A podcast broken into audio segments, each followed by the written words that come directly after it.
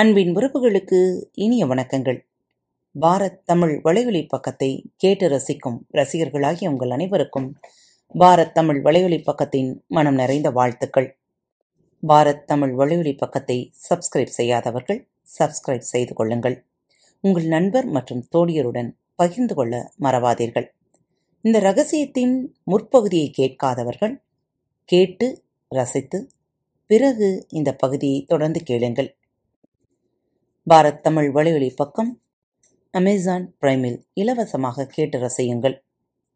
உங்களின் தொடர்ந்த ஆதரவுகளை உங்களது மெசேஜ் மூலமாகவோ அல்லது டிஸ்கிரிப்ஷன் பாக்ஸில் கொடுக்கப்பட்டுள்ள இமெயில் முகவரி மூலமாகவோ தெரிவியுங்கள்.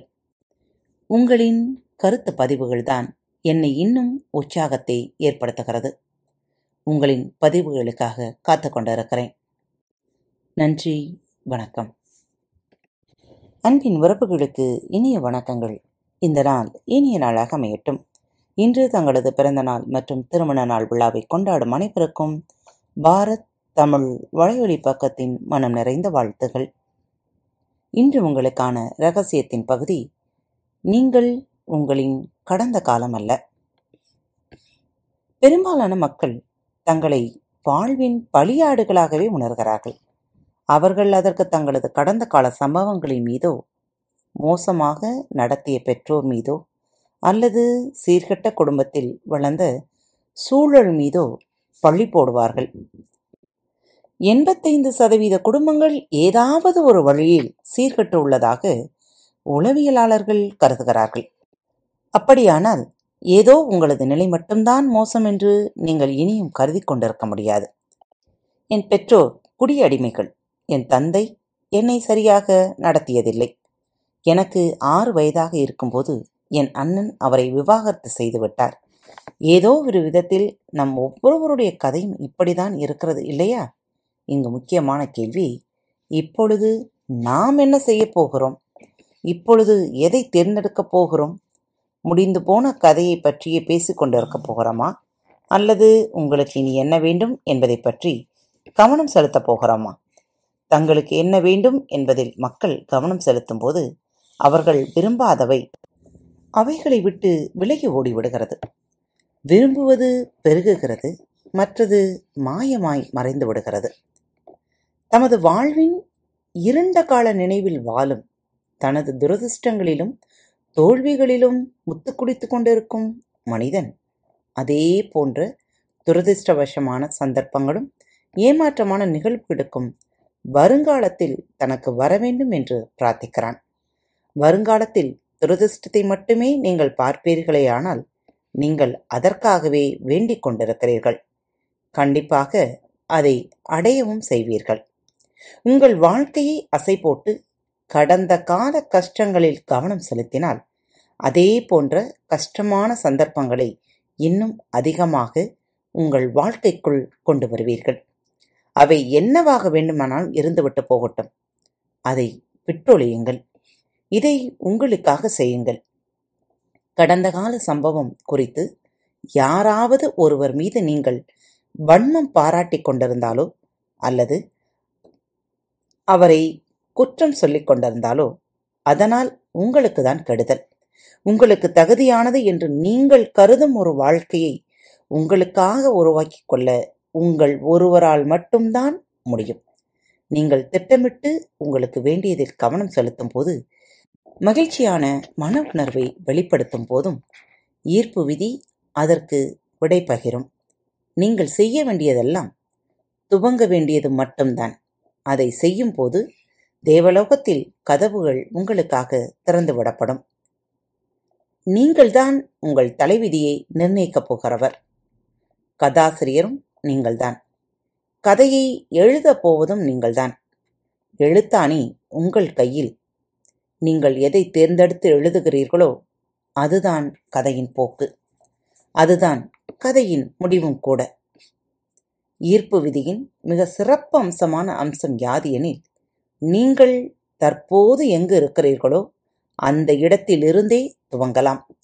சீரான நல்ல எண்ணங்களை சிந்திக்க துவங்கலாம். இணக்கமான மகிழ்ச்சியான உணர்வுகளை உங்களுக்குள் உருவாக்க துவங்குங்கள். ஈர்ப்பு விதி அதற்கு ஏற்றவாறு உங்களுக்காக செயல்பட துவங்கும். பிரபஞ்சத்தில் எல்லாமே போதுமானதற்கும் மேலாக உபரியாகவே இருக்கின்றன போன்ற இதுவரை இல்லாத வித்தியாசமான நம்பிக்கைகள் இப்போது உங்களுக்கு உதிக்கலாம். அல்லது எனக்கு முதுமை குறைகிறது, இளமை கூடுகிறது என்று நம்ப துவங்கலாம். ஈர்ப்பு விதியை பயன்படுத்தி நமக்கு எப்படி வேண்டுமோ அப்படி உருவாக்கி கொள்ளலாம். பரம்பரை பழக்க வழக்கங்கள், சமூக நம்பிக்கைகள், கலாச்சார குறியீடுகள் போன்றவற்றிலிருந்து உங்களை முழுமையாக விடுதலை செய்து கொண்டு உலகில் பரவியிருக்கும் சக்தியை விட உங்களுக்குள் உறைந்திருக்கும் சக்தி மிக மிக அதிகம் என்பதை சந்தேகத்திற்கு இடமில்லாமல் நிரூபித்துக் கொள்ளலாம். இது கேட்பதற்கு நன்றாகத்தான் இருக்கிறது, ஆனால் என்னால் இதை செய்ய முடியுமா என்று நீங்கள் யோசித்துக் கொண்டிருப்பது எனக்கு தெரிகிறது. அவன் என்னை இதை செய்ய விட மாட்டான், அல்லது அவள் இதற்கு ஒருபோதும் சம்மதிக்க மாட்டாள், அல்லது அதை செய்ய போதுமான பணம் என்னிடம் இல்லை, அல்லது அதை செய்யும் அளவு நான் பலசாலி இல்லை, என்னால் அது முடியாது, என்னால் இது முடியாது, என்னால் அதை செய்யவே முடியாது, என்னால் இதை செய்யவே முடியாது என்று சிந்தித்து கொண்டிருக்கலாம். அந்த ஒவ்வொரு என்னால் முடியாது என்பதும் ஒரு படைப்பு. என்னால் முடியாது என்று நீங்கள் சொல்லும்போது அது குறித்து நீங்கள் விழிப்பாயிருத்தல் நல்லது. அப்படி சொல்லும்போது எதை உருவாக்கப் போகிறீர்கள் என்பது பற்றியும் சிந்திக்க வேண்டும். ஆலன் வுல்ஃப் நம்மோடு பகிர்ந்து கொண்ட சக்திமிக்க இக்கண்ணோட்டத்தைப் போலவே நான் என்ற வார்த்தைக்கு உள்ள சக்தி குறித்து சிறந்த போதகர்கள் அனைவரும் ஒருமித்த கருத்தை கொண்டுள்ளனர். நீங்கள் நான் என்று கூறும்போது அதை தொடர்ந்து வரும் வார்த்தைகள் மிக பெரும் சக்தியுடன் அதை படைக்க அறைகோவல் விடுக்கிறது. எனில் நீங்கள் அதை ஓர் உண்மையாக பிரகடனம் செய்கிறீர்கள், அதை உறுதியுடன் நம்பகத்தன்மையுடனும் தெரிவிக்கிறீர்கள். அதனால் நீங்கள் நான் களைப்பாய் இருக்கிறேன் என்றோ, நான் திவாலாக உள்ளேன் என்றோ, நான் உடல்நலம் குன்றியிருக்கிறேன் என்றோ, நான் தாமதமாக சென்று கொண்டிருக்கிறேன் என்றோ, நான் பருமனாக இருக்கிறேன் என்றோ, நான் வயதானவனாக இருக்கிறேன் என்றோ கூறும் பொழுது காத்திருக்கும் அலாவுதீன் பூதம் உடனே தங்கள் கட்டளை என் பாக்கியம் என்று கூறிவிடும். இதை தெரிந்து கொண்ட பிறகு மிக சக்தி வாய்ந்த இந்த நான் என்ற வார்த்தையை நமக்கு சாதகமாக உபயோகித்துக் கொள்ளலாம் என்பது உங்களுக்கு ஒரு சிறந்த யோசனையாகப்படுகிறதல்லவா? நான் சிறப்பானவற்றை பெற்றுக்கொண்டிருக்கிறேன், நான் மகிழ்ச்சியாக இருக்கிறேன், நான் அபரிவிதமாக இருக்கிறேன், நான் ஆரோக்கியமாக இருக்கிறேன், நான் அன்பில் திளைத்திருக்கிறேன், நான் எப்பொழுதும் சரியான நேரத்திற்கு சென்று விடுவேன், நான் என்றும் இளமையாக இருக்கிறேன், நான் ஒவ்வொரு நாளும் உற்சாகமிக்க ஆற்றலால் நிரம்பி வழிகிறேன் போன்றவற்றை சொன்னால் என்ன? நான் முன்பு குறிப்பிட்டிருந்த சார்லஸ் ஹனலின் தி மாஸ்டர் கீ சிஸ்டம் என்னும் புத்தகத்தில் ஒவ்வொரு மனிதனும் விரும்பும் அனைத்தையும் உள்ளடக்கிய ஒரு சுய பிரகடனம் இருக்கிறது. அந்த புத்தகத்தின் பெயர் தி மாஸ்டர் கீ சிஸ்டம். இச்சுய பிரகடனம் எல்லா விஷயங்களிலும் இணக்கமான ஏற்புடைய சூழ்நிலைகளை கொண்டு வரும் என்று கூறிய அவர் மேலும் இவ்வாறு தெரிவிக்கிறார். அதற்கு காரணம், அந்த சுய பிரகடனம் மெய்மையின் வழிப்படி அமைந்துள்ளது. மெய்மையை இருக்கும் இடத்தில் தவறுகளும் பிணக்குகளும் பாசம் புரிய முடியாது. அவர் தெரிவிக்கும் சுய பிரகடனம் இதுதான்: நான் முழுமையானவன், கச்சிதமானவன், வலுவானவன், சக்தி மிக்கவன், அன்பானவன், இசைவானவன், மகிழ்வானவன். புலனுக்கு தெரியாத இடத்திலிருந்து நீங்கள் வேண்டுபவற்றை நிஜத்திற்கு கொண்டு வருவது மலைப்பான காரியமாக படலாம். அப்படி நேர்ந்தால் இந்த சுருக்கு வழியை பயன்படுத்துங்கள். உங்களுக்கு வேண்டியதை ஒரு முழுமையாக பாருங்கள். நீங்கள் கேட்ட அடுத்த கணமே ஒளியின் வேகத்தில் அது உங்களை வந்தடையும். ஏனெனில் அது பிரபஞ்ச ஆன்மீக தளத்தில் ஓர் உண்மையாக உலா வந்து கொண்டிருக்கிறது. அதோடு அத்தளம் மட்டும்தான் நிஜம். நீங்கள் உங்கள் மனதில் எதையாவது உருவாக்கி அது உண்மை என்று மனப்பூர்வமாக நீங்கள் உணரும் பொழுது அது நிஜத்தில் தோன்றாமல் இருக்கக்கூடும் என்ற பேச்சிற்கே அங்கு இடமில்லை. இந்த விதி உங்களுக்கு செய்யக்கூடிய விஷயங்களுக்கு எல்லையே கிடையாது. உங்களுடைய சொந்த முழுமையில் நம்பிக்கை வையுங்கள். ஏற்கனவே நிகழ்ந்துவிட்ட உண்மையாக அதை பறித்து கொள்ளுங்கள். ஹென்றி ஃபோர்ட் தனது முன்போக்கு பார்வையில் கண்ட மோட்டார் வாகனத்தை இவ்வுலகிற்கு கொண்டு வரும் முயற்சியில் ஈடுபட்டிருந்த பொழுது இப்படிப்பட்ட ஒரு விபரீதமான கற்பனையை துரத்தும் பைத்தியக்காரன் என்று அவரை சுற்றியிருந்தவர்கள் அவரை பரிகசித்தார்கள். தன்னை ஏளனம் செய்தவர்கள் அறிந்திராத ஒன்றை ஹென்றி ஃபோர்ட் அறிந்திருந்தார். அவர் இரகசியத்தை அறிந்திருந்தார். பிரபஞ்ச விதியை அறிந்திருந்தார்.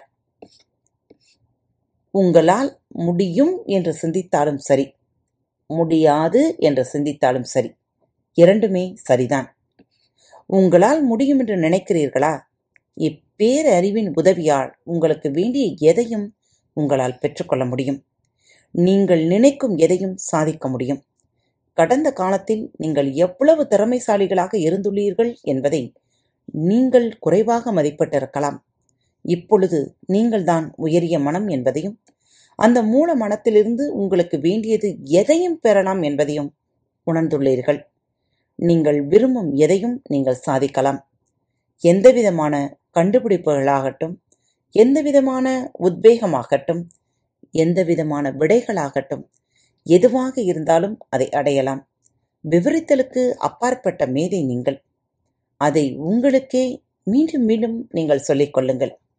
உண்மையில் நீங்கள் யார் என்பதை உணர்ந்து கொள்ளுங்கள். இதற்கு ஏதாவது எல்லை இருக்கிறதா?